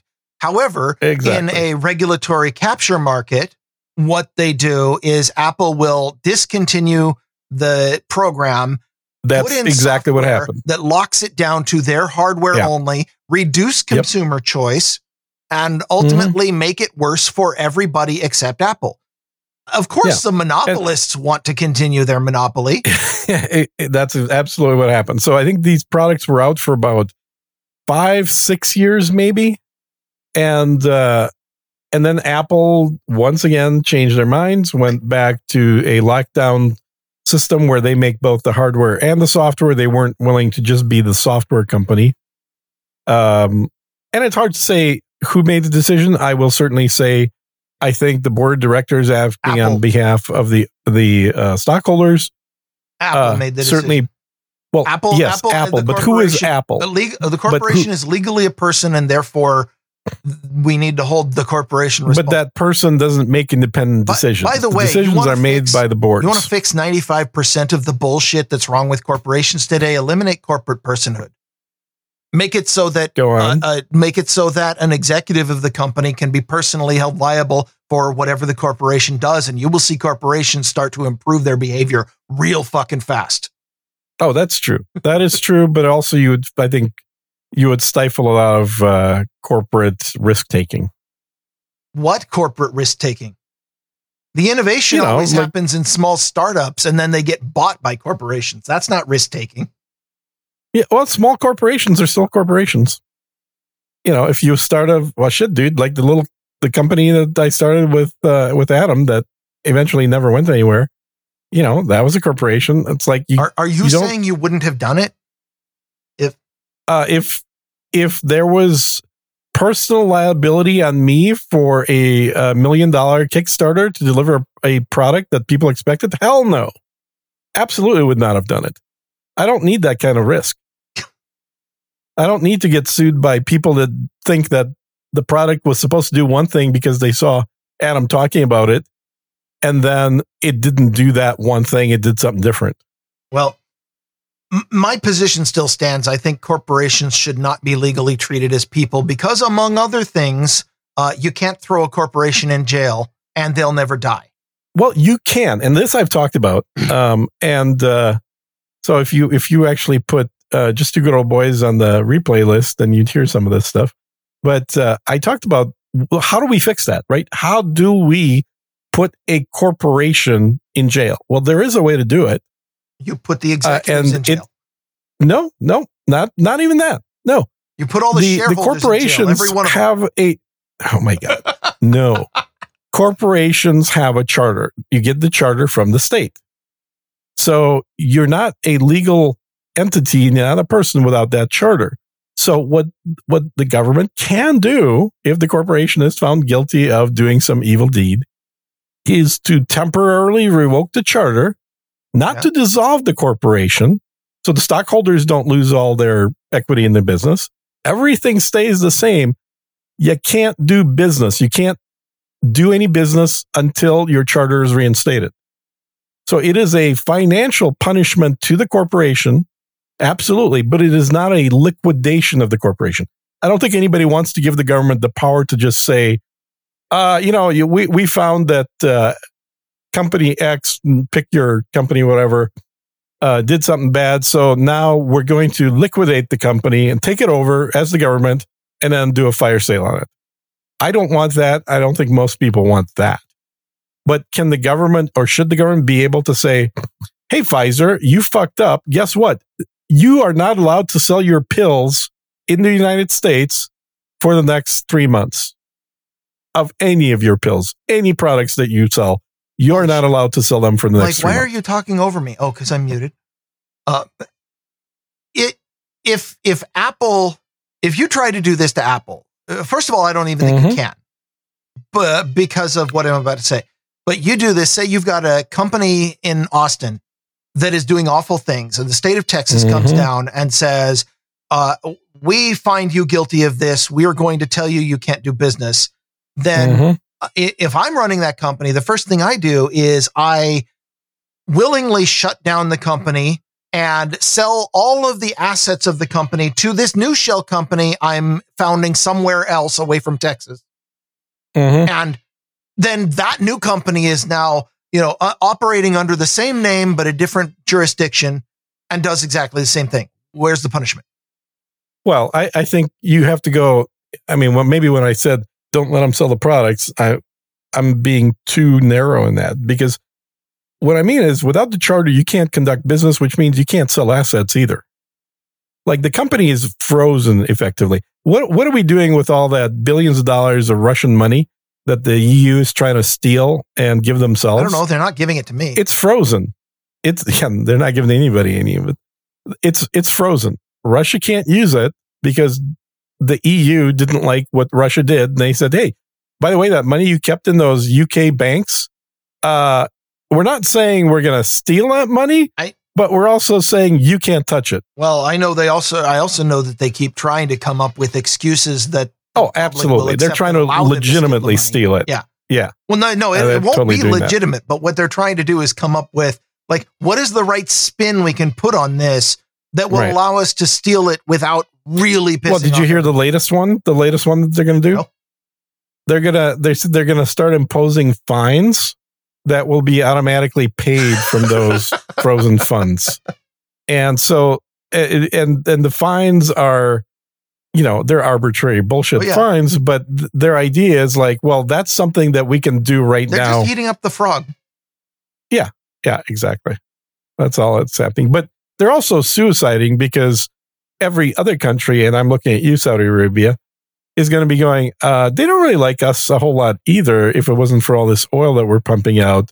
Maybe we should take our trillions of dollars that we've put in those banks that the royal family holds Oh, if elsewhere. only. I mean, not that I want the economic destruction of the United States or of the Western countries, but if Well, that's yeah, you what it live here. takes to release the grip of these absolutely corrupt cabals that have taken over, let's Yeah. do that. I'd Well, rather I be was free listening- poor than live a slave. I know I'm I'm Yeah. unusual. I know that I am almost unique amongst Americans who are would be much happier if they just oh well you know let me live my life and depress me all you want as long as I get my Netflix. Yeah. Well, I think there's a lot more of, of those people here in Texas than where you're at. Oh, the where I'm at, they're all woke. They all think Yeah, that everything I is mean. going great. they're like, uh, you know, government control of all industry, bring it on. Then the state can Mhm. come and, and give us our daily rations and we'll be thrilled. That's right. It's it's the as I was listening to Andrew Tate's interview with Tucker yesterday. Uh, it, it I talked a lot more about it on uh, just a good old boys podcast uh, that I recorded earlier today. But I didn't listen to that one. I know, but the, you, you you know you can add that to the stream, and then you you will hear the episode tomorrow. But um, much like I said there, I think if you watch that interview that Tucker did with uh, Tate, I basically said Tate for president. I mean, the guy is throwing uh, wisdom and truth around like there's no tomorrow, and he is definitely being railroaded. There's no other way to put it. He he's Well, not guilty you of the things said- that U.S. media. You already said he's selling- throwing truth around. Of course he's being railroaded. Yeah, yeah, totally railroaded. But that's that's the thing is uh, when when you have media that is aggressively working on propaganda for the state, you know you're in the final phases of an empire. Yeah. Well, we've had that for seven, eight years now, at least. Yep. Mm-hmm. Um, well, uh, Obama. possibly, yeah. I was going to say since Obama. Mm-hmm. Yep. He was he was really the last American dictator uh, that uh, pushed us over the edge into the uh, dissolution of the empire. Um, To I mean, use the it's- Roman it's fun analogy, to watch it in real time. I just wish I didn't have to live it. yeah, yeah, there is there is a guilty pleasure for sure aspect, but living it has a price, Yeah. a cost to pay. And, and I absolutely feel like I'm behind enemy lines. Like whenever I, Mm-hmm. well, especially where you live. Whenever I look outside and see somebody walking up the the sidewalk with a fucking diaper on their face in 2023 and walking past the Black Lives Matter sign in my neighbor's yard, Mm-hmm. Yeah, that's dystopia, man. I mean, it it that is uh, it's an it's a world where li- people are living in a world created by propaganda and ignoring the actual real world around them. well, they don't Uh, even. There have been a numerous movies on this topic where people are essentially told that the world is gloom and dark and there's nuclear rain outside. And then by the end of the movie, our protagonist manages to escape and realizes the world is clean and beautiful. I mean, we're yeah, we're living in the one where uh, everybody has is being suppressed because they're everybody is stuck in the same virtual reality world. It's just all of the sci-fi will have you, you know, like the full sensory VR kit where you sit in a chair or something. We've definitely miniaturized that because now the Yeah. virtual reality that has us all trapped fits in your palm. Mhm. And people just like, like I said, the, And what did Apple just come out with? I, I don't know. I don't pay attention to Apple. Well, you covered tech news. Oh. Come on. You know what they came out with. Um, oh yeah, the one that requires a a prescription and a custom fitting, and yeah, Uh huh. yeah, it, it's a, a $4,000 best in the world VR headset. but it's still a VR headset. It's It is a VR headset, but it is um, sixteen thousand pixels. I don't it's see this super high resolution. and the reason is that I think it's like it's like every Apple product when it first comes out. You never want to buy Gen 1. well, I didn't see a lot of the things that Apple created succeeding, and then they did. So I'm probably not the right person. iPhone, iPod. Yeah, I don't. You know, believe it or not, I don't cover. Well, I don't cover product releases on my show anyway because I feel like uh, there's enough tech news that just cover press releases. So I don't like to cover press releases, and I don't like to cover product announcements or anything. And your show is called Grumpy Old Tech News? It's called Angry Tech News. Right, Um, right. I, right. I, I would go along with your joke, but I want people to be able to find it. My show is called Angry Tech News. well, I wanted to give you the the uh, the ability to fix that in, in, in real time. So that's good. Yes. Yeah, it, it's uh well, and you know you you always remind me because you have a fairly similar speech pattern to a guy that has a YouTube channel called the Angry Astronaut. Okay. But I've never been outside the atmosphere. R- right. Well, neither's he. Oh, well, He, he doesn't even work in the industry, like- but he's he like has an opinion. He has an opinion, and he is uh, he he gets quite upset at things that Boeing is doing quite frequently. I believe that. So it's fun to watch. um, well, you know, I live like within three miles of Yeah, yeah, yeah. main plant in Everett. Eh, which is another example of a once great American company Yes, gone it, to it shit. was absolutely amazing. Like for for quite a while, every single 737 and 747 that was ever made, I Mhm. got to watch it first. Mhm. Um, you know, like the first flight would go, well, it did not quite right overhead, thank God. But Mhm. but I could see every like watching a 737 with no markings on it is a pretty normal thing. yeah, Like before yeah. they've painted it for the airline. and not just because you live ex- next area uh, fifty one.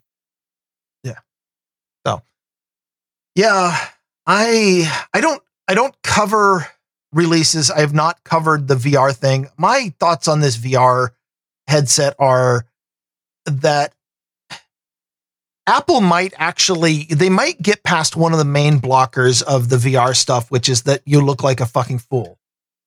Because they've made something that basically looks like an oversized set of Ray-Bans. Yeah. But It, it's or I would say a ski mask. yeah, But, it, yeah. it does. It looks like ski goggles. I, and the thing that's creative that is serves no technical purpose, but is absolutely could be a game changer. We don't know yet. uh, it- Is the fact that they put OLED panels on the front of it and cameras inside and are projecting your eyes on the outside of the device. I- so to people around you, it looks like you're looking around. You have eyeballs. and and I can't wait to find out the long term effects of using that too much. Mm, yeah, I guess there might be some. There might be some. I'm I'm not a fan of those. I've never been a fan, but predominantly for the reason of resolution. Oh, I I just found them just not having enough resolution. yeah, and and I've I've enjoyed the the resolution of every screen going way way up and and novice programmers who are like, "Yep, I'm 22 and therefore I think this 2 point font is perfect." Right. Uh, right Exactly. as I'm getting older. Yeah, yeah, yeah. yeah, and I I'm a, I'm at that point as well where now I'm not necessarily sticking with the one to one fonts. Like I don't I, two point is an exaggeration, but certainly there are real world plenty of people using Well, eight points. and I'm like, no, let's use twelve points. Yeah, I, I have I have one particular app which is hard coded to six point, and I have to pull out the magnifier in the magnifier app in Mhm. Windows. Um, but the the bigger problem and the one that's a, a much you know is a much bigger problem is no matter what point size you do, if you measure your font size by pixels, then you are absolutely screwing over everybody with a, a retina display or whatever.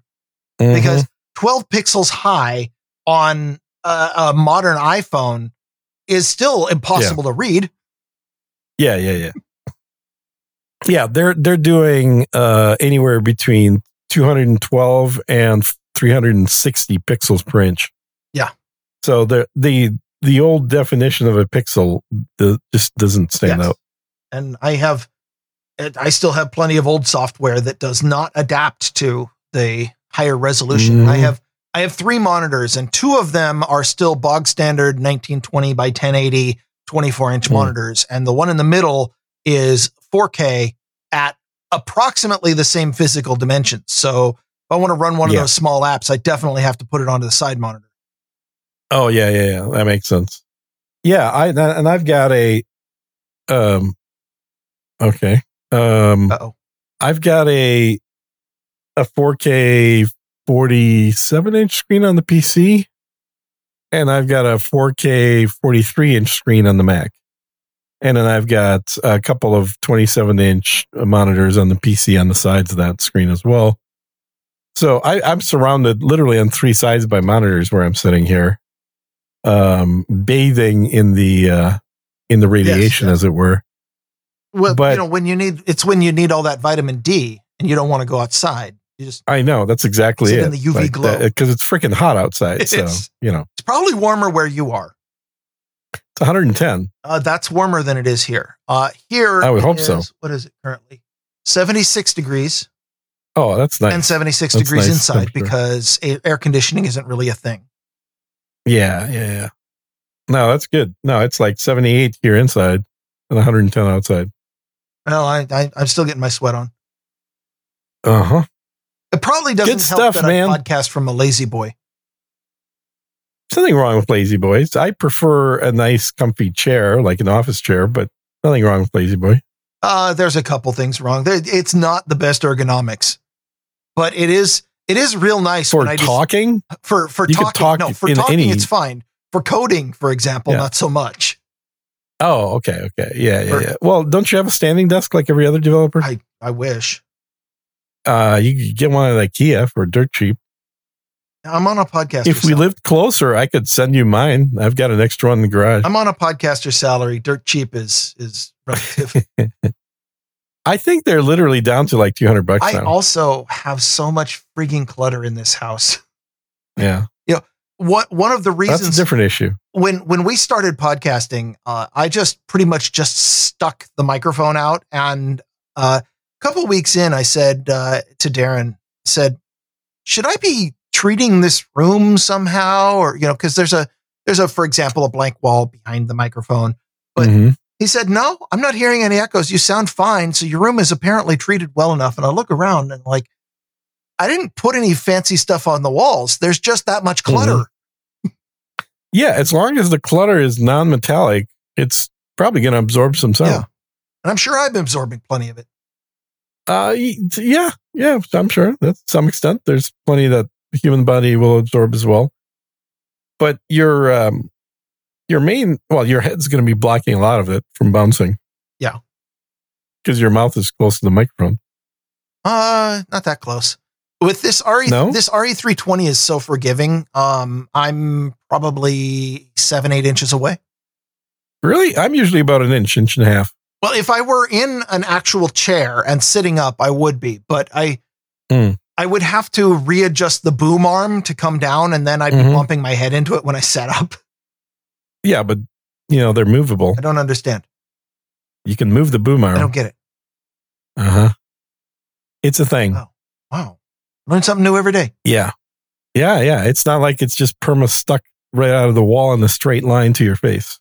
So we're pushing up on the two hour mark. Is there anything else you want to have to get to? No, I was gonna say I was gonna start wrapping up because I, I think we're Well, we're doing in good. We case- covered some topics. I'm sorry. Let me be more subtle. How do you usually end these shows?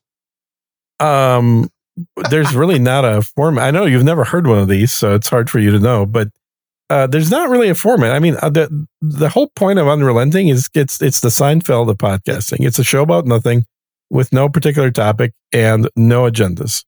So we we literally show up with no notes Yes. and we just talk about whatever happens to come up to either person for whatever reason. Uh, usually talk with Darren. It seems to lately be there's a lot more health conversation about different drugs and different ailments and whatnot. and uh, we did. Yeah, yeah, and and I think some people enjoy that. Other people think it's stupid. But clearly, with you, it's definitely been more technically leaning Well, than I, I do with him because I 'cause is he- more he's a total is more technical. noob at technology. So Every uh, yeah, I mean, I'm I'm just lucky kinda- he knows how to push a button. it's kind of refreshing to be able to come without notes and just talk about stuff. I I don't know if it makes Mhm. a more interesting show or not, but both of well, my it does for the people on the show.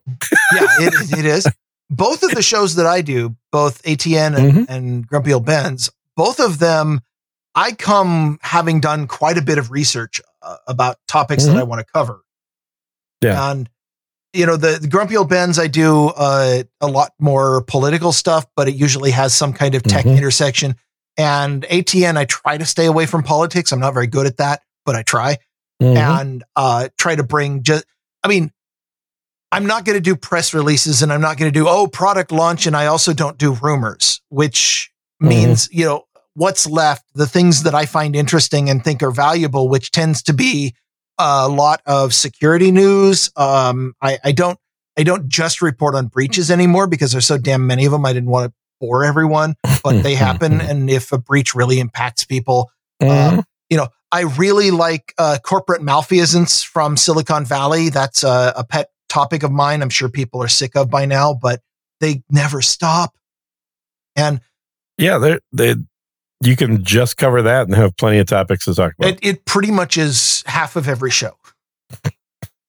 So tell the people once again that if they're listening to this because it's on the Unrelenting uh, stream, and uh, where can they find your podcast? I I have two. One I do with Darren O'Neill called Grumpy Old Ben's, uh, which was a a precursor. It was the warm up to Unrelenting. It was uh, you know we got all the things wrong so that Unrelenting could do it right, and uh, I Mhm, do that with Darren O'Neill on Wednesdays at on the No Agenda stream at No Agenda time, which I guess would be 11 a.m. left coast. Uh, the other Mhm. show that I do um, I do live on Tuesdays at the same time, but you don't have to listen live because it's a nice short show. Uh, it's Why are you doing that one live? That doesn't make any sense. I do it live in order to force myself to do it. Oh, okay. I I do it live so that I You have could- I figured you were doing it like Sunday nights or something and just uploading it later. no. I actually do it live on Tuesdays, and the reason I do it live on Tuesdays Hmm. is so that I have a deadline and a timetable to force myself to do it. Because when I wasn't doing it live, every once in a while something would come up, and I'd be like, eh. Nobody's really listening. I can push this out to Wednesday. Actually, I can push it to Thursday. I can, and then suddenly a week goes by and I didn't do one. Yeah. So uh, it, it is for me, and I don't care if you listen live to that one or not. But it's a it's a much shorter show that is just pure tech news, but it's not just news because everything I do is opinion. I have opinions on everything, Yes. um, and that's called Angry Tech News. I had somebody ask me once, said uh, said, "Wait, you do two shows. One of them is grumpy and one of them is angry. You sound like a very unhappy person." I said, "Have you looked at the world outside?" Yeah. My superpower, it, makes sense. my superpower is getting cranky with people doing bad Hmm. things. You got you do have uh, you do have a little bit of that Costanza thing going on. I'm good at it, and it's not like I mean, you know, I, I tell Well, people that's my secret. I'm Good always, that you found your superpower. I, the other thing is something you know on Grumpy Old Ben's. We determined that that was what people wanted, so I kind of cultivated it, which might not be great for Yeah. my blood pressure, but Well, and people like drama. As much as people say they don't like drama, they ultimately are drawn to drama, which is also, I think, why the um, episodes that have the most disagreements on them tend to work the best. and so you bring me on because you want to agree with everything I say. We we've never disagreed. I know we've done that. We we've done this before. never we are the most two most agreeable people you Yeah, could ever imagine. We've never had a topic we disagreed on, and so when you bring me on, it's not going to be a good show. It's true. Yeah, that's true. I'm not expecting much. I have low hopes for low expectations for that. That's good. But I did want to give Darren uh, a week off uh, to you know recuperate from his pretend Yes. mouth seas that he's got, and uh, and yet you know with both of us not having had a show, um, I figured well this is good. Let's kill two birds with one stone. Works for me. Cool. All right, man. That's it. We done. Yay! Now Darren can slap the music and all that good stuff in From, there. from I'll still give him something left to do coast.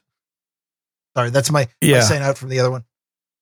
From the American left coast. Yeah, my, my sign out now is is uh, from America's left coast, where it is now safe to turn off your computer. I don't get it. How's that? That's a that's what How's Windows says when you tell it to shut down and it churns for a while. oh, it's does now safe It to turn now- off your. now Okay, safe okay. to turn off your computer. That's good. Okay, uh, you have to explain it to me. I did. but, I do. You know, Well, and if I have to explain it to you, I probably have to explain it to everyone else, and they're all confused when I Yeah. use it. But I don't care. I right, podcast for it'll work. listeners. I podcast for me. That's true. I do as well, and I think it's pretty pretty uh, evident. Okay. All right, thanks for listening, guys. Hopefully, Darren will feel better, and both of our shows will return back to He, having he a will recharge and he will come back out of the gate swinging. So, re- or something. so remember to duck.